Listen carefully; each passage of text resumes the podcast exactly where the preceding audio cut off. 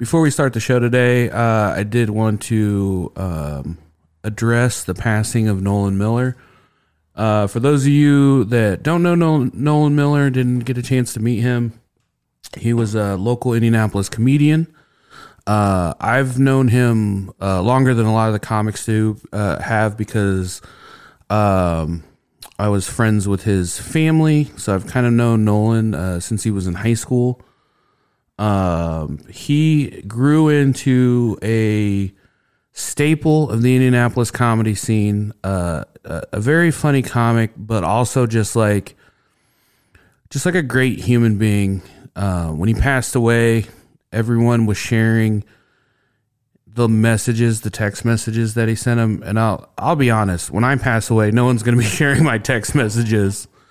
Um, but he had individually reached out to so many people and just said the kindest things and uh, it was just representative of who he was as a human being um, that all these people had these um, direct connections. The last couple times i saw him he just said the nicest things to me um, and i got a ride home with him from a from a show and just shoot the shit as comics do. And um, he will be sorely missed. Um, I don't know if most of you knew, but Nolan was gay. Uh, he never talked about it. No, he talked about it ad nauseum. um, so I definitely, in his honor, um, want to put on a put on a show and donate it to some sort of LGBT youth. I if there's something LGBT youth in the arts that seems like the most appropriate thing. Um, I never know what to do and and say in these situations. Um, just just very saddened. It was a it's a loss for for uh, me personally, but also just a loss for the for the comedy community.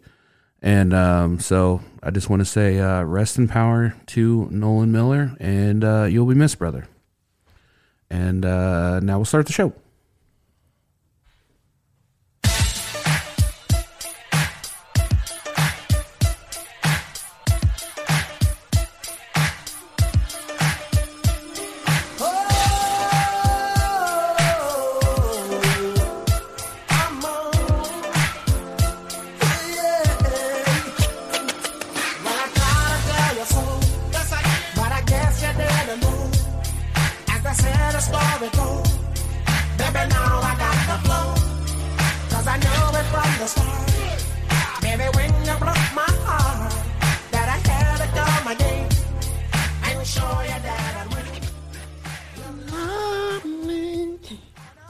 And welcome to the Heart of Brunch podcast. I'm your host, Dak Michaels, and with me, as always, my co-host, Thaddeus J. McKee. Slap and pepper, wham wham. And the birthday boy today. Hey! Happy birthday! That's right. Hey! Black happy birthday. Thank you so much. Been waiting to hear some black happy birthday. and, and a black happy birthday to you, too, sir. One black happy birthday for you. And Zach, did you get uh, the white happy birthday queued up for yourself? I'm just going to appropriate this. and you know that voice. On the ones and twos, the wheels of steel, the sauce boss of Indianapolis, and the last white dragon. Give it up for the second birthday boy, Zach Roan. Hey there. Uh, your birthday was technically yesterday, Yeah. but we're gonna celebrate it today. Oh, thanks. And I, uh, I felt I, I owe you an apology because I felt like I was just sending you kind of curt messages yesterday. Oh, I didn't even notice. And then at two a.m., I was like, "Fuck, it's his birthday!" Yeah, so- you made it up at, at two two thirty in the morning, dude, so- I will get it in under, no. under the wire. That's not time. under the wire. That's No? the next day. I was still awake though. I hadn't gone to bed. I feel like that still counts. Are you kidding me? And uh, a very special surprise birthday guest in studio, comedian Mandy McKelvey. Welcome to the program. Happy birthday! Yay! I'm so excited to be here. And what an emotional roller coaster it's already been in the last 30 seconds. Yeah, yeah. I like We to. had a we had a uh, a memoriam. We had Return of the Mack, and now we're doing birthdays. Yes. It really is the whole uh, circle of life here on the Heart of Bridge podcast. All happening at once. Have you ever been somebody's birthday surprise before? I was just about to say this is a big day for me because I've never, I've always wanted to be a gift one man gives another, and so this was exactly this was uh, when you when you contacted me, I was like, oh my god, I will do anything yeah. to be. I hope it was not a let like her. Her I waited all this time for this birthday what the surprise. heck? It's just Mandy. Yeah, well, I'll tell you what, Thad, uh, he rates all of our guests on a very specific scale. Um, so we wanted to get him. I. I- You really do sound like a gift. I really want to. What do you get for the man who has everything? You know. Um, we no, but uh, you, uh, you're uh, you're a talented and wonderful comedian. Uh, you're one of those people that I always say when I when someone hasn't heard of you, I'm like, you know Mandy, right? And they're like, don't. I'm like, she should be famous. I don't know Right. what's going on with that, but she should be famous. She will be famous, but she should have already been famous. I love your enthusiasm for me, Dyke. That makes me feel so good. It's a sweet spot to be in, though. If you if you if you don't care about money, if you want money and stuff, this is a shit spot to be in. But if you if you don't care about money, it's a sweet spot to be in. To be, you know, as good as you've ever been, to be able to do as you know, to be able to do and create, and to get on nice stages, but to not have a single soul give a shit about you or want anything from you. It's really honestly like that's got to be the that's got to be i mean because i bet famous people hate not having any type of personal life or private life and when i'm not on stage it's like i died no one cares and i kind of love that Uh, yeah, see, that's what I was gonna uh, is gonna ask. Outside of ticket sales, yes would you be? Because like, there's some people that I know that are in comedy who are just like frothing at the mouth to get famous. And I, fear. I would like to move some ticket sales, but I, I think the idea of being famous sounds Yes. terrifying. Like I, it's terrifying If when someone asked me once what my ideal like who had my ideal career mm-hmm. and for me that's kathleen madigan because she Okay. is the most respected comic that I know who's famous. She every weekend she flies to a city. She goes into a the like the nicest theater there, sells it out. Then afterwards, she walks across the street to the nearest Irish pub, sits down, and no one bothers her. Hey. She goes to the grocery store. Like friends come out to see her in every city, and she will go out to a bar with them after she's just performed to like 5,000 people who all paid for a ticket with her name on it. And then she'll go sit down and it's just her and her buddies. And like maybe like one or two people might ask her for a photo. She can walk out of the house without makeup on and paparazzi isn't like, she's fucking losing it. Look at her." and like, I think that's got to be the most because I remember way back in the day when like a Chappelle show was at its height, and like Dave Chappelle was like you know hiding in green rooms, and people were like banging on the mm-hmm. doors, and everybody's like he's flipping out, and I'm like you. You literally won't leave him alone. Yeah, like I'm flipping out too. I'm yeah, you're taking a too. stick and hitting a cage. Like, like- Yeah. I I want to get so famous that like I have to wear breakaway clothing just to run away from the people like grabbing at me like get off and it just snaps off. There's gonna be like you know some skins underneath and like I I want to have to like have like. Like a makeup crew, like a full time makeup crew, Yeah. where I'm getting prosthetics, like like I'm getting like I'm getting like a fro, you know, something like a wig every different day, like, and then like people will be looking for me like that. It's gonna be like a Where's Waldo? You know what I think would be a good move? Beach body double. So you never go to the beach. You go to the beach, but you don't actually go on the beach. You switch out with your body double, Oh. and they just oh. kind of stand in the water and flex. I'll have this big They hat have the abs, yeah. yeah. and then you have sunglasses on. Yes, I think that's. But where are you going to find someone with cute full face like you have, but like abs? Like Wait. who's pulling off adorable cheeks We're, d- and it's, abs? we're doing a deep fake, so Okay. we're just gonna have to deep fake over the, Yeah, you know, we yeah. just get the, we just get the abs, just get the abs. We'll paint it, all, put it all in post. yeah. Like we'll meet out in the water, and I'll like go under and snorkel. Yeah. and then they'll pop up and paparazzi will be like taking pictures. I like that. Yeah. Yeah. I mean that's that's my goal. That's your goal. Yeah, and people say I'm crazy for it. No. I say they're wrong. You're so close. So I'm almost there. Yeah. Mandy, you are. I feel like right now you are the queen of the the Midwest and the South. I feel like so cute. I feel like you have the whole middle of the. I don't know what you're doing on the coast, but I feel like you have the whole middle of the country in a frenzy. Um, That's so sweet because then because like I just got an Instagram four months ago, so that's so sweet.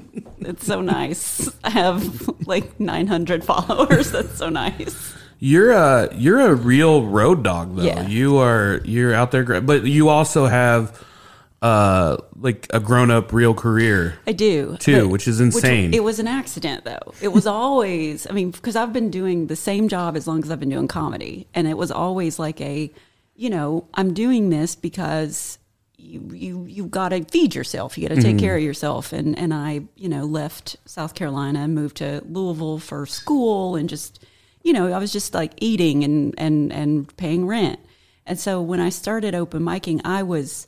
Uh, I was not like a. I mean, I I it's, it's odd to say this because I always knew that I would do this, but I was not natural in that way. Like I, I grew extremely slowly. I don't, I don't think I had a clue how to talk like myself for like 10 years. Mm. I just wasn't getting any, I was getting better like internally where I was like getting more comfortable, but I was not outwardly showing anything. Everybody liked me in my town, like in my little scene. Yeah. But it was like I wasn't just it wasn't like this meteoric thing where you're like, oh wow, she's gonna be somebody. It was just like, Mandy's cool. She's mm-hmm. I like her material. She's got her own thing going on.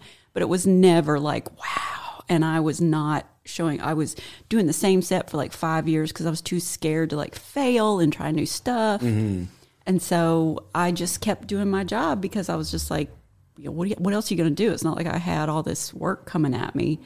And just like anything else, if you do it long enough, you just start to like fail upwards. Yeah. So I mm. just kept going in my job. And after a while, you just move up and people trust you. And you're so like now I'm really successful at my day job, which is odd.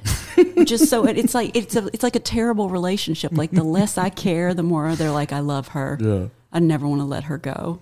And I'm like, oh, I'm not. I, I really I need to take off another month. And they're like, yeah, whatever you need to do, just come back home.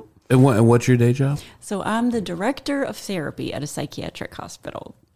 And it is hilarious all day, but not in a way that translates to stage. yeah, yeah. Not in a way that I can talk about. It, because it is you we've you know, it's it's it's truly an inside joke. It's like mm-hmm. the way you cope within mm-hmm. such a wild ass environment all day.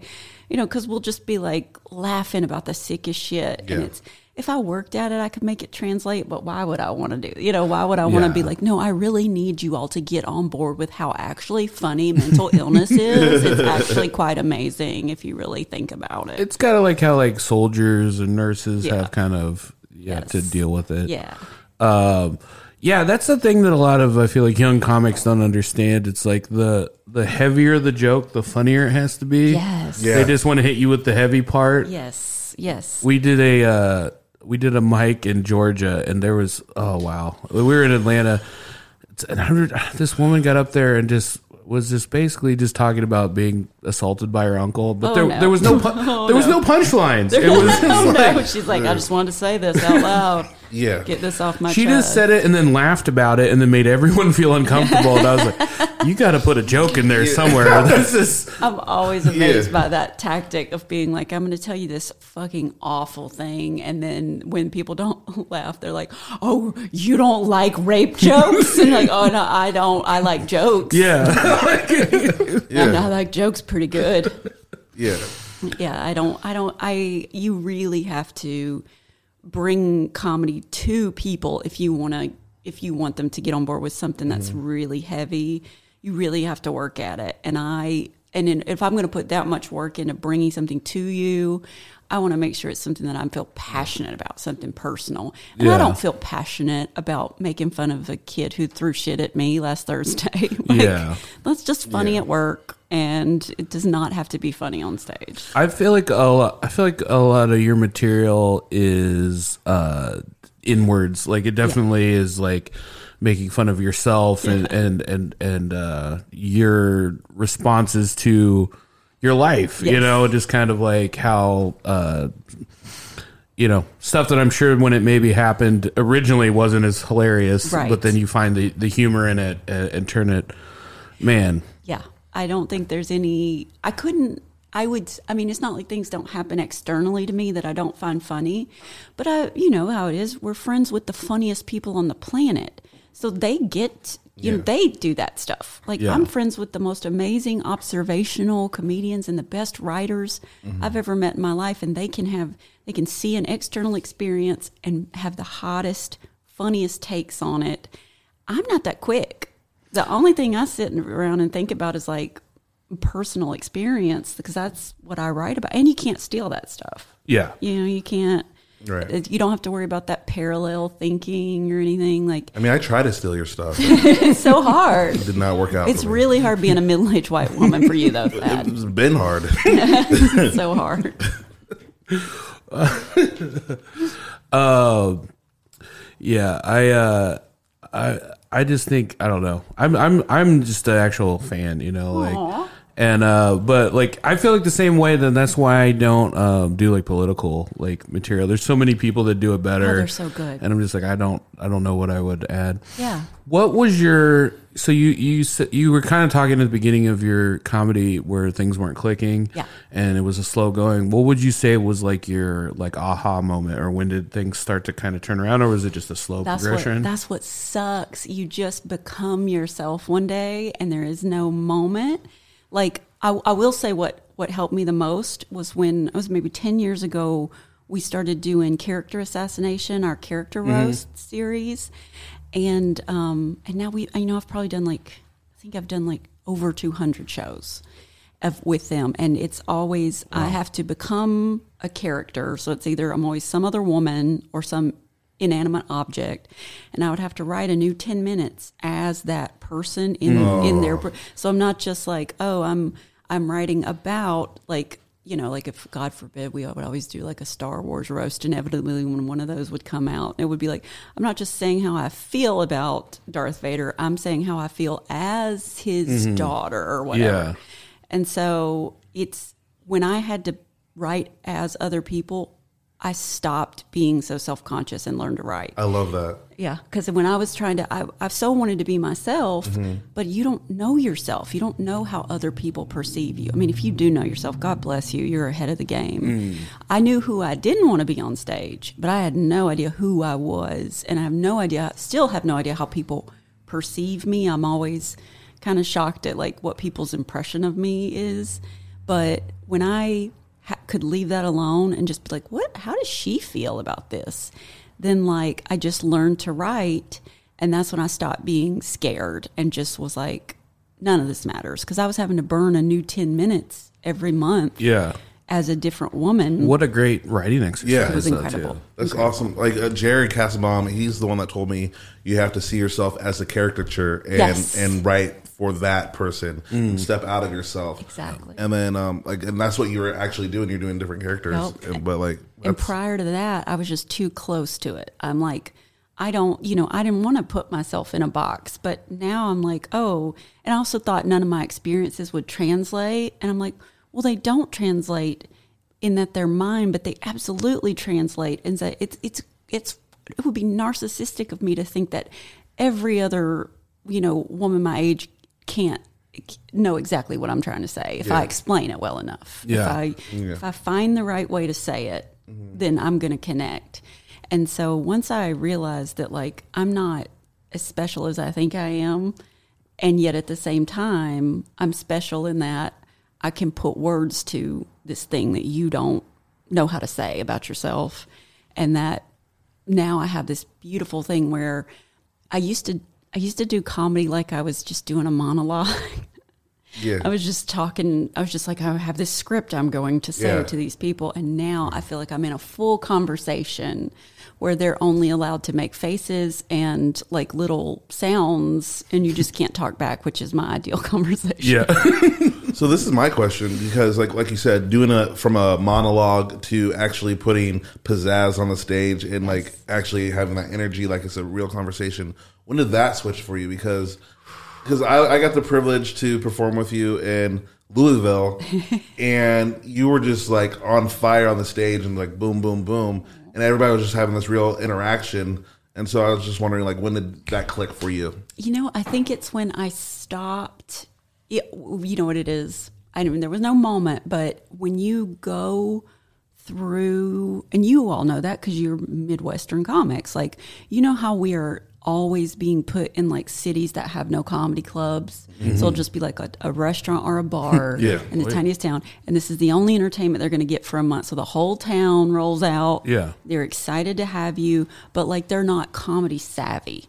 So you end up, you know, they're they're just looking at you like you're a person talking to them. So they're looking at you and you're trying to explain a concept to them and you're looking in their faces and you're waiting for that moment of recognition. And I, I also learned how to do that. Uh, one time I, I was a baby open micer and I got to host for Seaton Smith when he was coming through Louisville. And he was the first headliner who took a minute, pulled me aside because I was monologuing to the audience. And he pulled me aside and he was like, he was like, ask, he's like, you know, let them get their energy up first. He was like, talk to them, ask them what they're here for. Just, he goes, and then pretend that whatever they answer made you think of a bit. He goes, you can still do all your bits, but just be mm-hmm. like, give the impression that somehow what they said is connected to what you're Yeah. about to say. And that was the first time where I would receive and then give back. And he was going nuts because I listened to him and did it. Yeah. And in his, I think he'd just been working with a bunch of like little assholes who were like, oh, I got this. I really Yeah. And I was like, oh my God, someone took time to Yeah. sit with me and like explain how I didn't know how to, nobody teaches you how to host. That, mm-hmm. that job sucks. Yeah. And like, I just was like, oh my gosh. And once I realized that people respond to you so much better if they think you hear them too, even though they're not supposed to be talking. And like, I know everybody's worst fear is like a bachelorette party, mm. but I fucking love them because, Oh, well, I get it. I get, well, like, you got to think like, you know, comedy, it's a terrible idea to take a bachelorette party to a comedy show because they don't realize it's like going to a movie. You have to be quiet. Yeah. They think laughter is a party and we're going to yell and woo and they're pointing to her and she's mm-hmm. got the sash on and everybody's Somebody's "This always way too drunk nightmare." off top. Yes. Yeah, and yeah, they're yeah. already lit and they're like, everybody's like, this is my nightmare. And then guys will go out there because it was, you know, particularly 15 years ago, you know, men outnumbered women 20 to 1 in comedy. So the guys would go out there, and the girls would be out there like, "Where she's getting married," and the guys would immediately just start like shitting on that, you know, shitting on like, mm. you know, the, either that they're getting loud or that you know, no one cares or you know you're not the one with the microphone or whatever, and then the girls would get really mad and cross their arms or just be pissed. The whole Yeah. And I'm like, man, you know, you like obviously she's not in the right place, but you fucking failed as a comp. You failed her Yeah. because you don't you don't just make people feel shitty about themselves to make them shut up. And I, as a woman, was like, I could put myself in her shoes and be like, man, if my girlfriend's you know miscalculated if this was like my mm-hmm. night Yeah. and they drug me out to a place where we couldn't make noise you know what would what would i really want what would i appreciate and because like i've never been married or anything but if i did i would be the worst human you've ever met. Like i would be i mean i would be going around town just demanding attention. I would do i would take my tits out if that's what i had to do. And so like the idea and I, so i'm like oh so she just you know i ask her questions. She gives me a little, little info. I let her know that i'm genuinely happy for her because i that kind of delusional thinking is still where i want to be. Like i wish that i could still be in that mindset of like this is it this is the most important thing that's ever going to happen to me. This boy, this is it. I, we're going to be so fucking happy, and I don't really have to work on myself from this moment forward.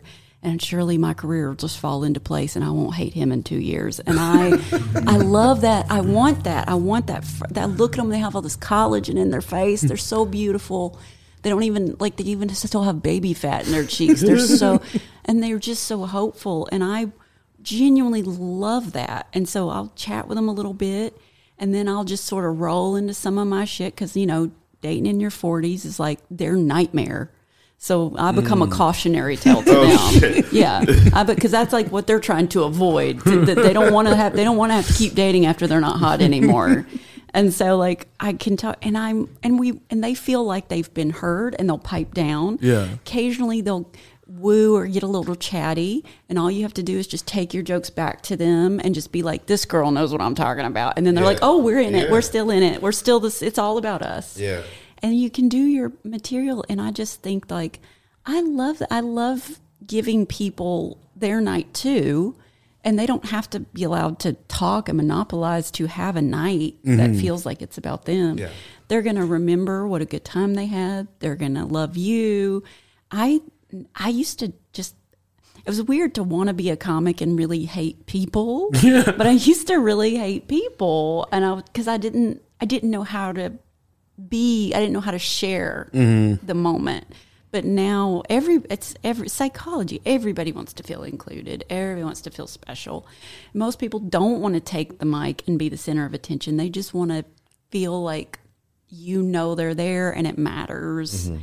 And i just i kind of get a shit kick out of that now like then we all had a good time and i got to serve all my narcissism everybody had a great night That's great that you've looked because there is sometimes where it it feels like you're almost like a lion tamer up there, and I'm very weak at like I I still am kind of in the stick to my material stage, Gotcha. and if somebody you know I try You'll not knock to them out. Yeah, I mean, I'm like a reverse Chris Rock. I will, I will just kick you. No, but uh, I mean, I've I've barked at because I've I've always hated when people went too hard. Sometimes Mm-hmm. it's just like there's no warning shot. You just like someone says one thing and it's like, "Go fuck your mother." You know, it's like, whoa, yeah, whoa. why? Why the aggression? Uh, but I it is kind of jarring sometimes, especially when you are like you said monologuing. Yeah. which was very astute because that's what it. Because like sometimes I'll catch myself and I'm like, I'm not even present right now. I don't know where I'm at, but I'm just my mouth is moving. I'm saying my I'm doing my routine, Yes. but I'm not present in the room. And, And then if someone says something, it it'll knock you off your tracks. Oh yeah, well it's you know, and and some sometimes you go into a setup and it's unavoidable. You are just getting through it because no, I mean, I was doing the thing where people turn their backs to me, mm. like they were just eating and turned their backs and just sat rude. there and had conversations among themselves because the venue just sort of di- didn't really know how to make a comedy show and these people really didn't understand how to be an audience it wasn't a club Thad's been turning around the whole time. Should he be looking at you he said, you know, it's fine. I'm used to it. I, I was going to say all this. I'm just monologuing. I was going to, I planned all this in the car. I wrote this out. Well, it is my birthday. it's about me right now. yeah. I mean, I, it, sometimes it's unavoidable. You do the gig, you do your time, mm-hmm. you have to go. But now I'm getting to the stage and I love this part of it where I'm like, I'm looking and I'm like, man, there has got to be a way to make this work. Even if I just find one person, even if they're not even a good laugher, if they're just looking at me interested, Yeah. I'll just start talking to them. I get I'll get one person involved. And I love the feeling of like, okay, if I can't get this audience, then these three people that are looking at me are going to get the best I've got. And then I'll just try to give it to them just to avoid standing up there and saying words into the ether. And I I I really enjoy the performance element. And of course, the more comfortable you get, the more you don't you can veer from your material and the more fun it is to be in the moment. And well i mean last night there was a couple having a, the loudest argument in the front row of mm-hmm. the club. And i let it go for a long time because literally the rest of the audience was amazing. And Yeah. it was but like they were their argument they were arguing over the speaker system. Like they were so they were loud at this point they were louder than me. And they were a couple so they were six inches from each other's face looking right at each other and just it was like they were like eating each other's words. They were just yelling in each other's mouths. Their own friends were so embarrassed and they were like stop stop she's looking at you she can mm-hmm. hear you stop. And they didn't even care. Yeah. like they didn't understand it. And then the host got them and they still didn't understand it. And shit like that you know there's there's not you know i'm not a magician there's nothing i can do but i can make the but the rest of the audience is definitely uncomfortable with that too Yeah. so i can make them feel more comfortable about what's happening and i'll be like you know, just stay with me. We're gonna have a good time. Yeah. because if you know some comedy clubs are just not good about getting rid of hecklers Mm-hmm. anymore. I did a show in February as a venue like a brewery, and they never had had a show before. So if, obviously you go into a situation like that, and you're like, Yeah. shit. They're not going to understand seating. They're not going to understand the sound system. The lighting's going to be crap. The vibe is going to be weird. And not only did they nail it, but a man made some weird sounds during my set. And then it What was kind just like it- they were like I was like it sounded like it was gonna be laughter, but then it was just like and then I was oh. like, oh, I don't want to say anything because like maybe that's how he laughs. So like I don't want to be an ass. Well, that, that is how I laugh. so I was like, Thad, get out of here. And so like, Or it might be was like, oh a shit. like a special needs situation or Exactly. something. And I was like, oh, well, let me just give it a minute. And so then I, you know, I, I'd said another thing and he started again. And I was like, oh, well, then I look and the people around him are starting to look a little annoyed. And I was like, oh, he's just really drunk. Mm. Oh. And he's trying to make himself more a part of it. And he's just sort of lost his ability to read the room, you know? Right. And so the second time he made noise, the manager of that brewery picked him up by his like elbow. I saw mm-hmm. that guy get taller and threw him out in the snow and locked the door. And I was like, I am moist. and I was really cold. Yeah, yeah. And then and then and then that guy who we will call Thad. yeah. You know, the word on the street is he pulled his dick out when he was Oh. outside. Oh, shit. So he was that drunk. He was that drunk. I remember that part. yeah, no. He we- was making noises. and he was like, "I gotta pee, you guys." But Oh. it was I, you know, comedy clubs they don't they don't get as, you know, mm, I don't want to say aggressive, but just as as, as forceful with heckler, hecklers as they used to. Mm-hmm. And you know they don't have like dedicated security. It's just like a kid who's like, "I just worked the door. Please don't make me." Yeah, because it's uncomfortable to like it's uncomfortable. throw somebody out that has an open tab You know, it's all it can be the whole thing. Or that has their dick out. Yes, and you risk making the show worse by mm-hmm. having a by causing a confrontation in the middle. So I get it. I get the hesitation. But when that guy tossed out that guy, who, I mean, a man physically aggressed a man who interrupted me. So Yeah. I was like, splooge. this is this is great. I can't. What am I going to do now? That is a great place to take a break, and we will be right back with more Mandy McKelvey. love is fading. Your love is fading. Your love is fading. I feel it fade. When no one ain't around, I feel it fade. I think I think too much. I feel it fade. Ain't nobody watching. I feel it fade. I just fade I away, feel it.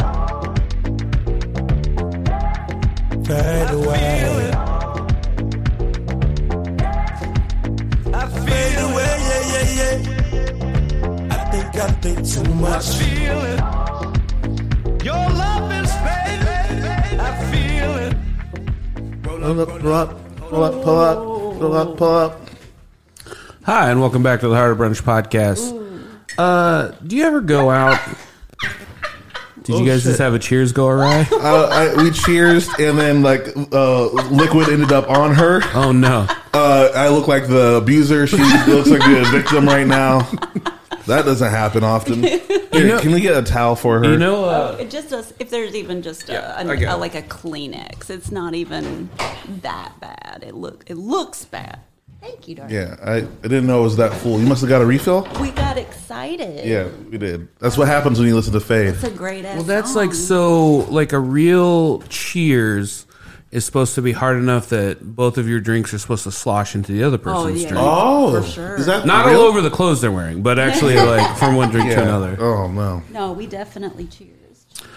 Uh, so I was going to ask you, Mandy, have you uh, have you noticed um, that some of these bars that we're doing these comedy shows in are actually starting to uh, offer some non-alcoholic uh, beers and cocktails? Have you seen that? I've seen a lot of mocktails lately, which It's- is very cute. it's becoming uh, a big thing. I just went on the road and I've been taking a, a few months off of drinking.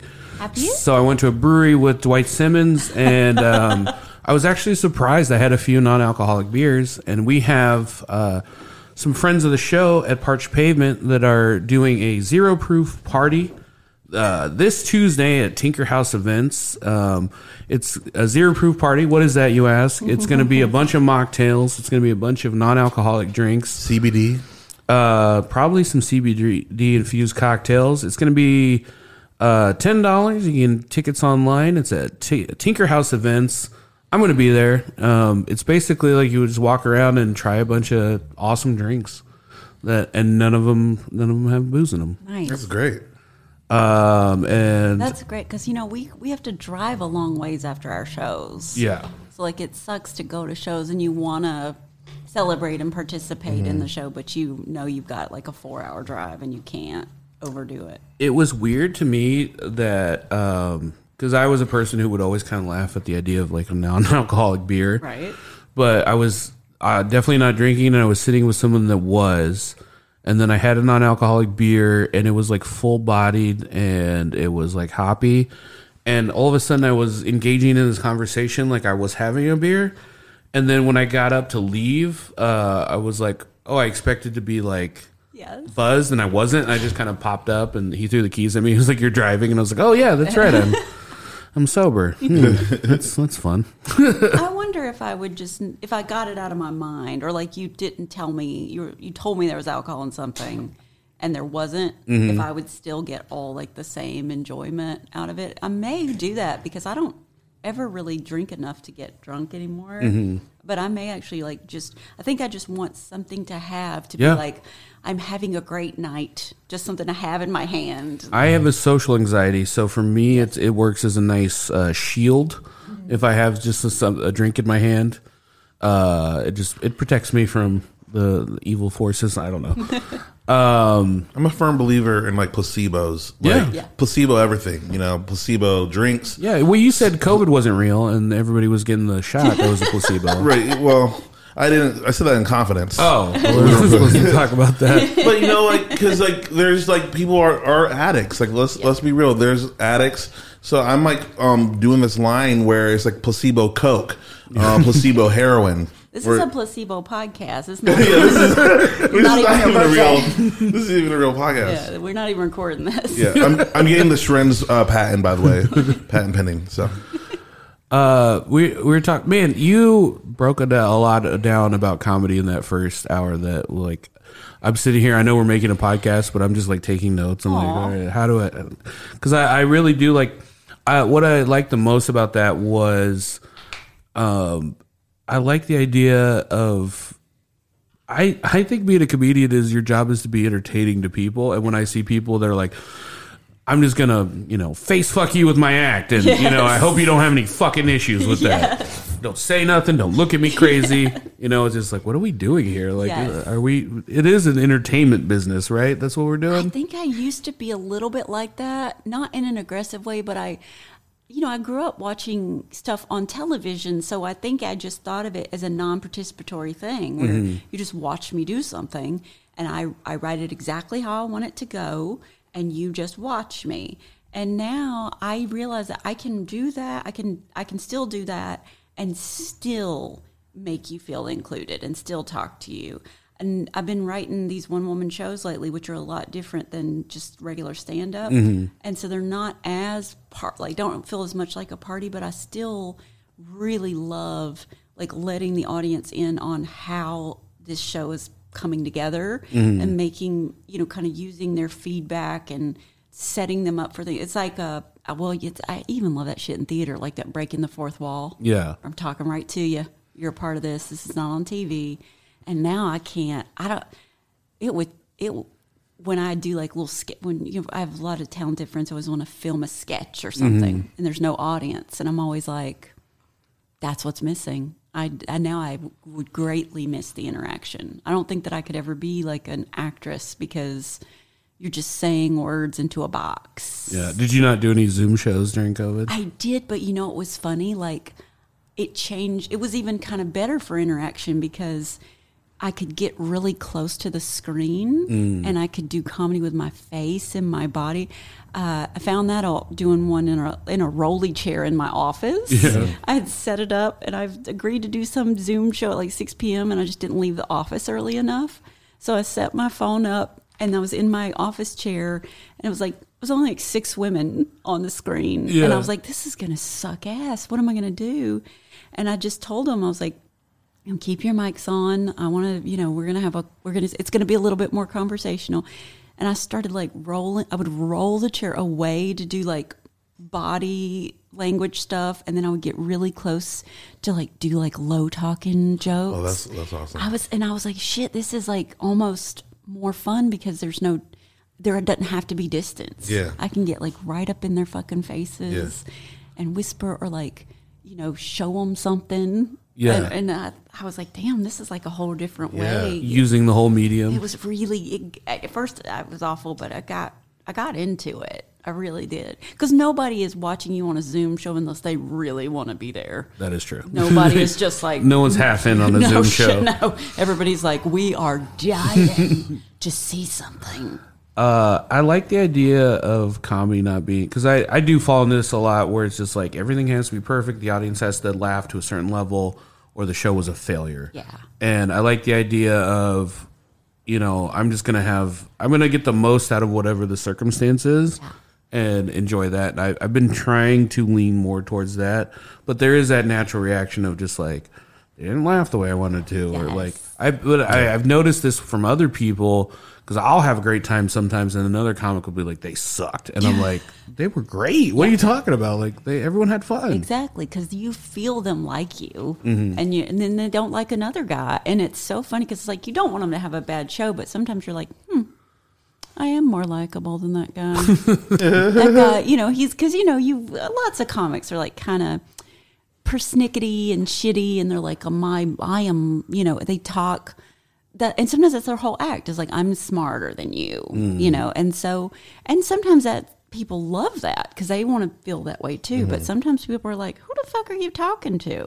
And you mm. really, you know, you struggle to get away with that in front of Midwestern audience who's like, I just got off work from a factory. Who the fuck are you talking to? Yeah.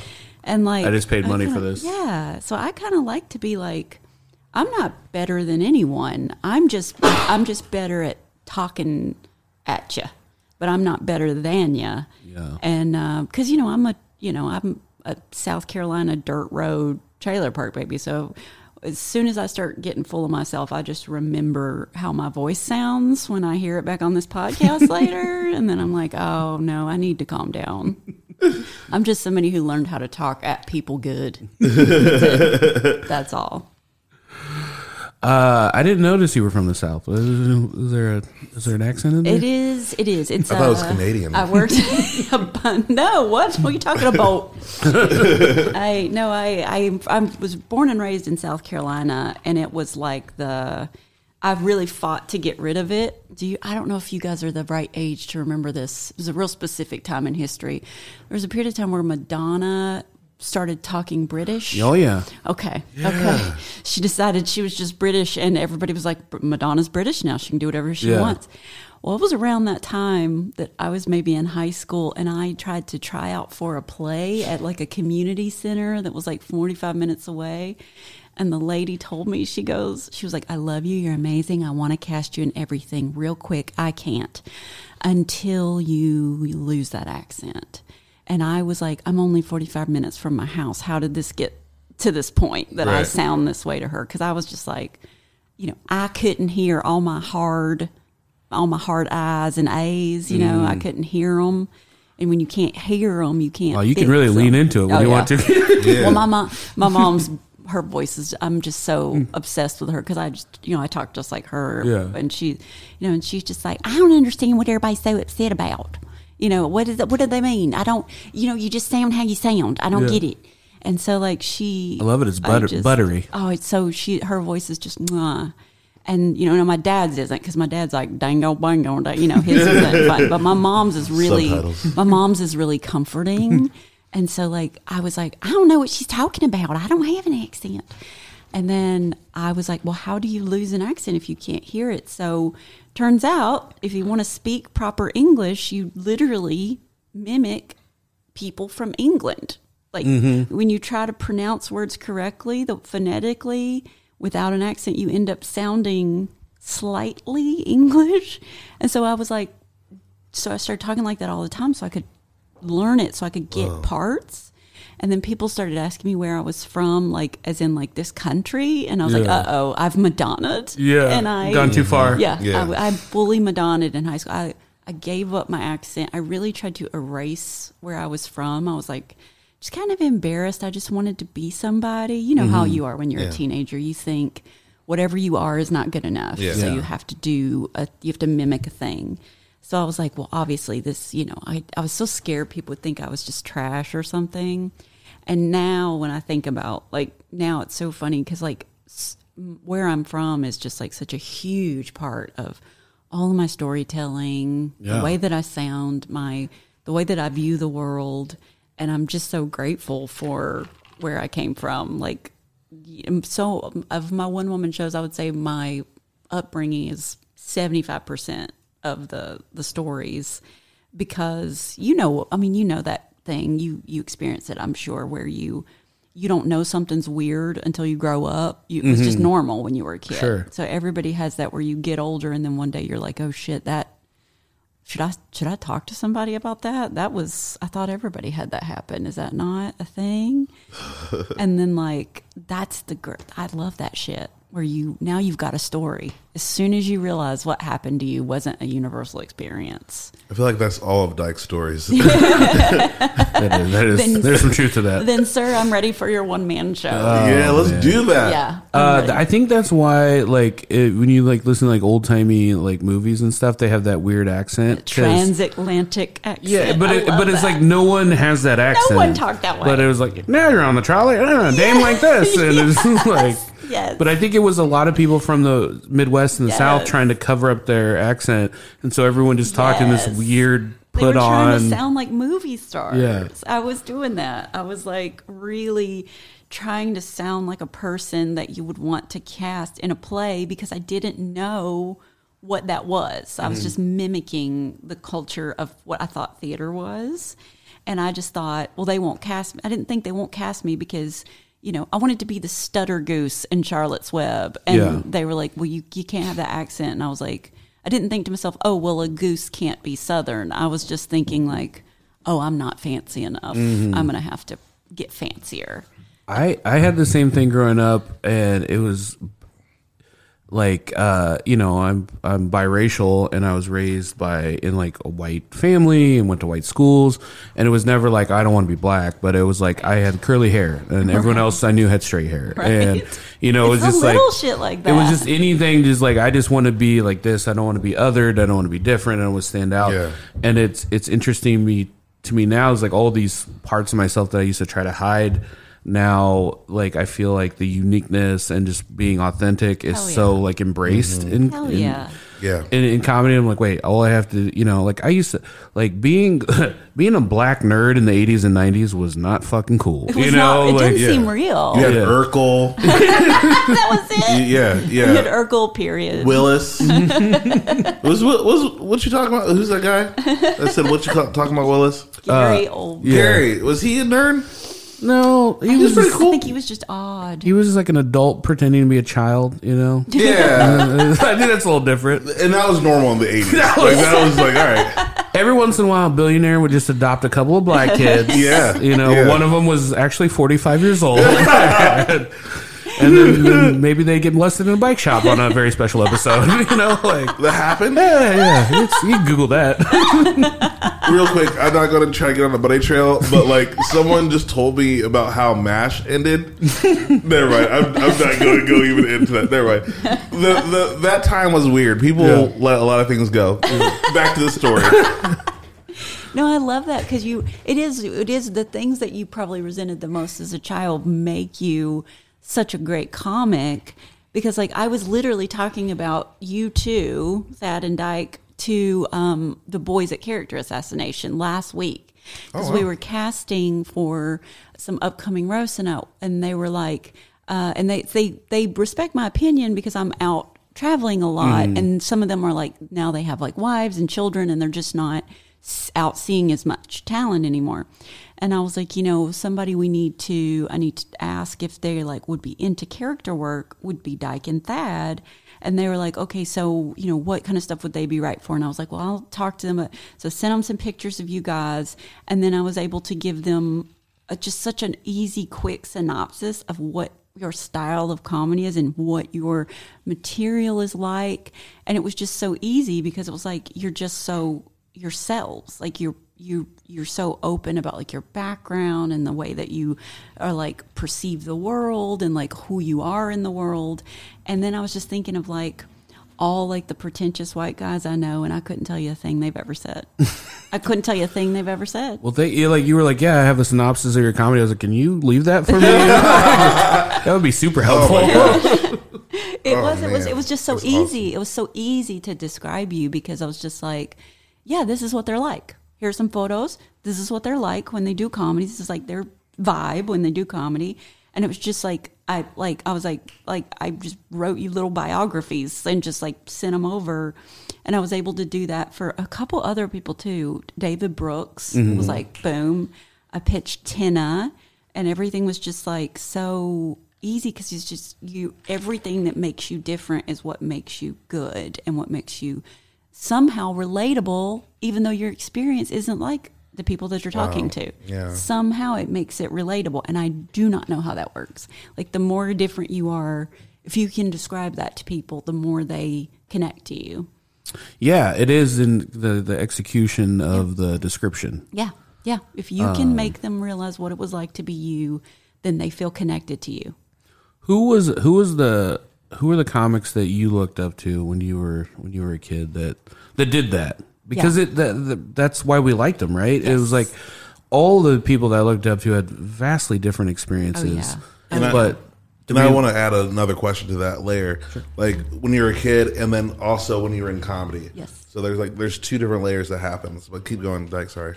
well when i was i wanted to be a comic since i was five and it was i had my i had a much older brother and so when he was gone all the time for like football and shit i would go in his room and just go through absolutely every single thing he owned because he could have stuff that i wasn't allowed to have because he was much older. Yeah. so he had like you know rated r movies and books with curse words in them and, and music that i didn't know about. And so I found these two cassette tapes in his room, and one was Bill Cosby himself, and the mm-hmm. other one was Richard Pryor. Mm-hmm. And I memorized them both backwards Yeah. and forwards. And I didn't even realize the difference between them. I didn't realize one was like this mm. family man, Yeah. and one was like this, like really sort of like you know pushing, edgy, wild guy who cursed. I, I, I was too young to know the difference. I didn't even know what stand up comedy was, but I just knew these. I I felt like they were both. Despite what we now know about Bill, I felt they made me feel like they were both telling, just talking about their lives. I did mm. not feel these were jokes. I did not feel performed at. Yeah. I felt like this is two men who are beautifully describing their day, and everybody is going ape shit. Yeah. Yeah. Everybody's like melting down, and because Bill Cosby's talking about his son giving hmm. himself a stupid haircut, and Richard Pryor's talking about being like on drugs in the middle of a field in India or something, mm-hmm. and I'm like not connecting that these are not normal mm-hmm. experiences for mm-hmm. people, but everybody is like so into it. And I remember being like, that's what I want to do. I just want to talk about myself, tell stories about my life. I don't want everybody to lose their mind. And at no point was I able to realize that that was what stand up was. Yeah. And I went to tell my mom a joke because I was like obsessed with them. I was five years old. I went, she was putting on her makeup, went in there to tell her a joke because I was in love. I was in love. And I was going to tell her a joke that I had heard on the cassette and that I was going to be like, oh my God, this is, you know, the funny, I'm going to make my mom laugh. And I I should have chosen one of the Bill Cosby jokes, Yeah. but I didn't know, so I chose one of the Richard Pryor jokes. And I don't remember what the joke is, but I definitely know that the punchline was pussy. and so I'm like five, and I'm just like walking there in my ruffles and my bows, and my mom's putting on her makeup, and I was like, boom, ba doom, boom, boom, pussy. And my mom was putting on her makeup, and she just turned and looked. And it was, you know, in, I mean, you know, Southern home, so you know, my Yeah. mom will chase your ass with a frying pan, and so, and she just got this fucking like devil look on her face, and I took off. For, I didn't know what pussy was, but I knew I'd fucked up, and Yeah. I took off running, and she chased me to my room, um, and she was going to absolutely kick my ass for saying that, but I really didn't know what it was. I just knew he said it, and I heard hundreds of people filled with joy. Yeah. Just Yeah. filled with joy. And I was like, that's all I want to do. Just say what I'm what I want to say and then people lose their mind. I had no idea that those were jokes or it was a craft or mm-hmm. that it was written. They gave me the impression they were just talking to me. And that was my dream. I just want to talk. Well, Richard Pryor, you're I guess pretty lucky like you didn't repeat the N word to your I mother. know. I know. like there's a good well, possibility. Well, well, see, I'm from South Carolina, so that was the word I knew. that was the oh. one word I actually did know what that Like, was. I'm not going to do that one. Yeah. That's good. That's, the one. I knew that one. The rest of them I didn't know, but I the N word I was familiar with. Yeah. That's assigned at birth in South Carolina. Yeah, we were real familiar with that one.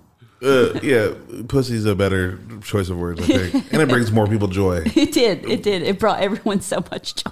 what was your uh, what was what was your question? The So, so that was your childhood. Yes. Um, when you got into comedy, uh, let's say seasoned, who's someone that you looked up to? It was Kathleen, Kathleen Kathleen? She now this was right before I started. I saw her do a 30 minute Comedy Central special. I was probably a teenager. It was maybe the late 90s when she did it, maybe.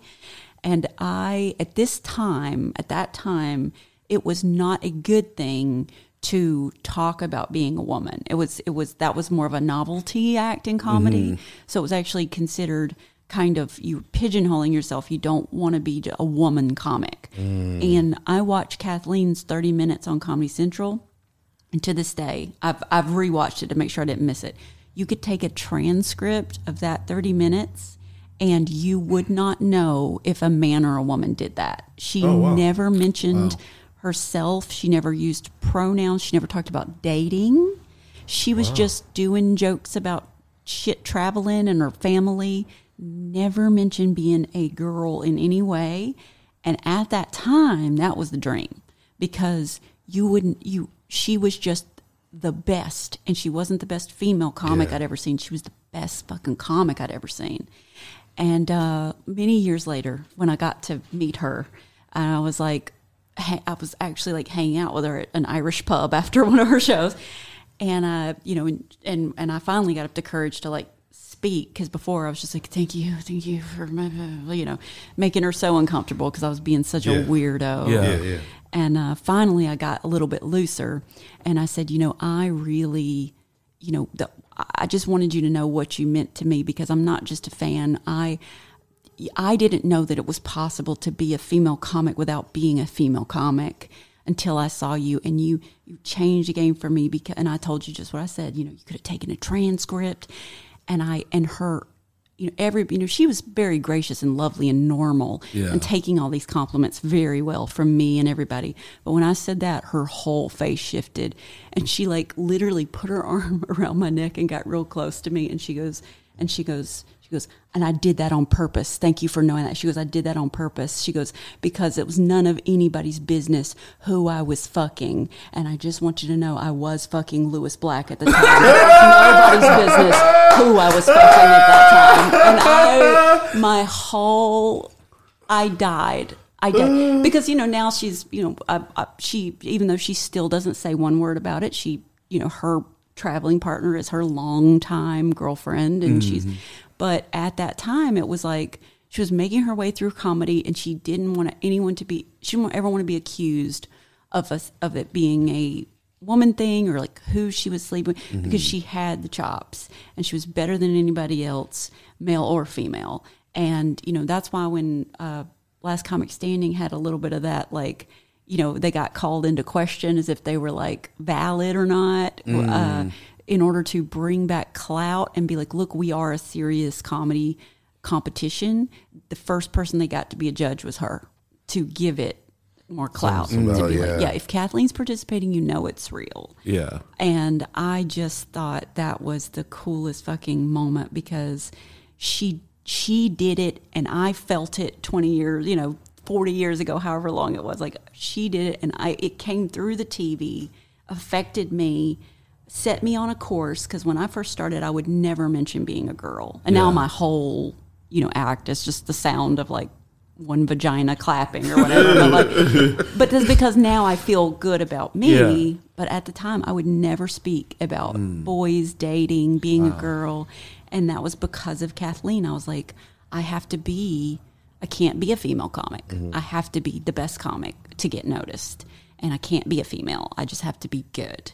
And I have to leave all that woman shit behind. And now it's so funny to think that I, that that was a real thing. But Yeah. it was a real Yeah. thing. Well, it was. and the and the game has changed even since you've been in comedy. It's it's it's always a real like not dicey, but like I I'm very interested in getting the different perspective, but I hate. I never want to be the guy who like talked about being a lady comic, you know, like right. But like uh, stuff like that's very interesting to me in the history because like there is a thing too where like you know, and I hate. I also hate when people are like, oh, these female comics are telling pussy jokes. I'm like, you know how long guys have been telling dick jokes, Right. And take my wife, please, Right, say that. And now you got to sit around and, and, and listen to somebody bag on men a little bit. Right, Like- let's like- go. Like, like, Let's go for all you haters out there. Dyke just said it. but uh, yeah, it's. I mean, wow, that's that's so interesting because like that's that's nothing. Like a, a man would never have that ex- ever. I can't think of a time a man would have the experience of like I had to worry about talking about being perspective from being Yeah. a man because that is the standard. That is Yes. the you know like th- You that's would crazy. even by even by women, I didn't even enjoy female comics because it was in my mind. I was like, oh, she's talking about like her period and boobs, and I, in my mind, I was like, they're. I've, I've, cause I, you know, it, it sucks. You, I mean, I mean, God, as as black guys, you know what it's like when one person represents your whole thing. Sure. You know, so there's so few female Like comics. if one of them slapped another one like Yes, apprentice and you- award show. all the black guys, exactly, exactly. So you know, you know exactly what I'm talking about. It's like there were so few female comics that everything that every one of them done, it was like that was how people felt mm-hmm. about females in general Yeah. as comedians. So whenever one was talking about her period or being like, "Oh, my husband," I would get so nervous because I would be like, "That's not." Well, first of all, I was young and didn't have either of those things yet, but I was also like, that's how people are going to think about us. And so when Kathleen did it, you know, it it sucks, but sometimes you can't imagine something until you see it happen. You can't even imagine it if it's Yeah. if you.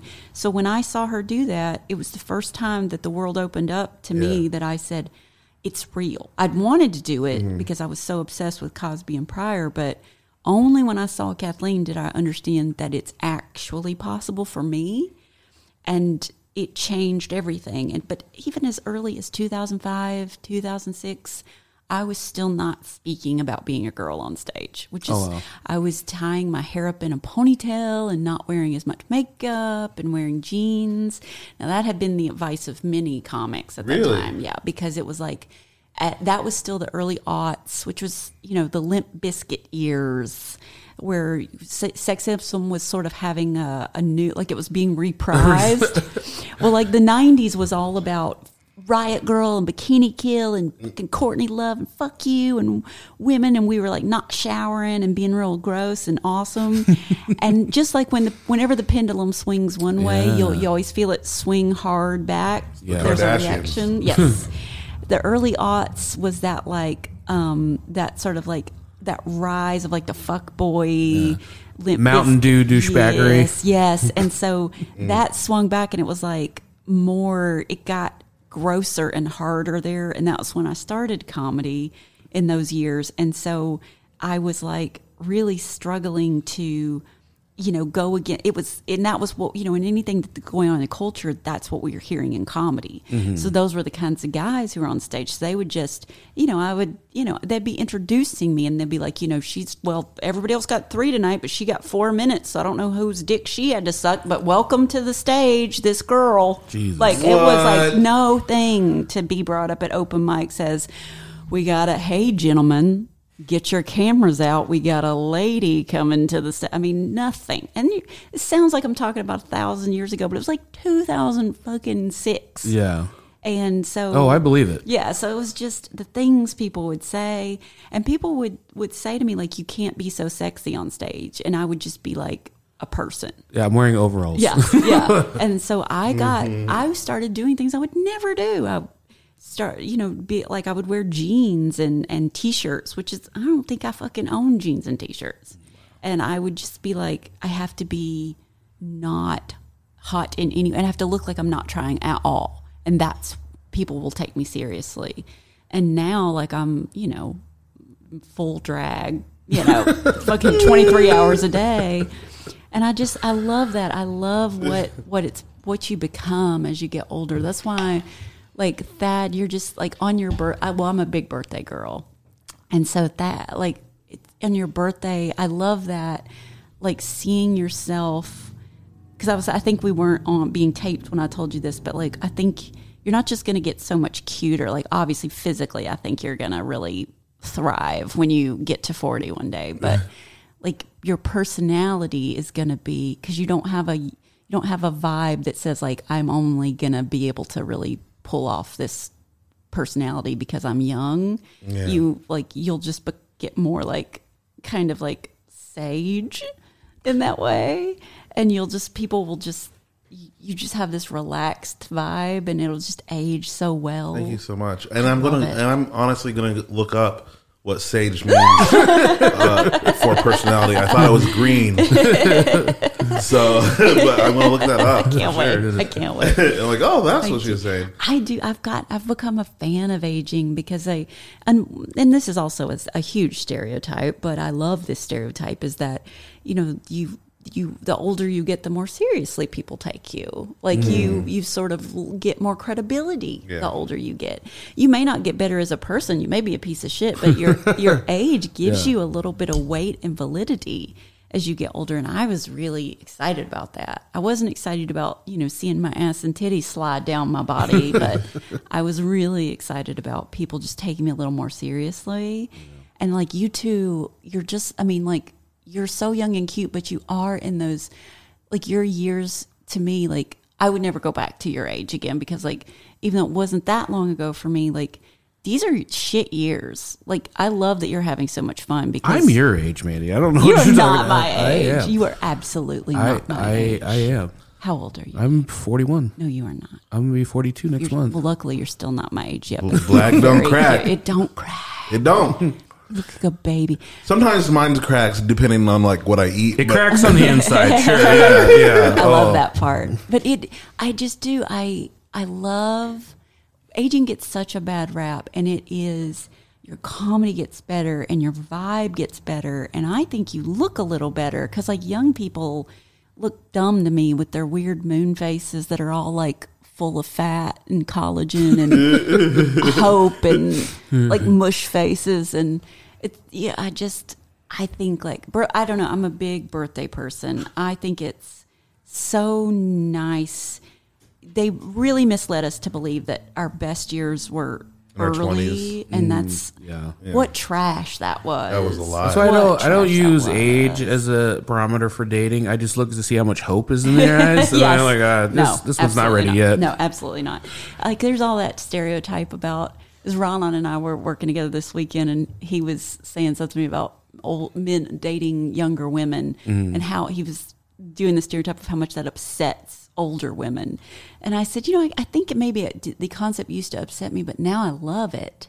And he said, why? And I said, because when a, when a man my age dates a much younger woman, he's telling me something about himself that I now can find out without having the terrible experience of having to date him myself, mm. which is that he doesn't want any type of a reality. You know, he mm. wants someone who is more, a little bit more new to whatever he's bringing to the table. Yeah. You know, like if you're, if you want someone with that much, you know, placenta on their face still, you really do not, you're not really open for a realistic experience Right. It's like playing three card Monte, like in, in New York. You want to? There's a sucker board every minute. Yes, yeah. yes. You know what a person's been around. Yes. Mandy, I apologize. We're we're gonna have to wrap this up. we Is it we've time? yeah we've hit our hit our time.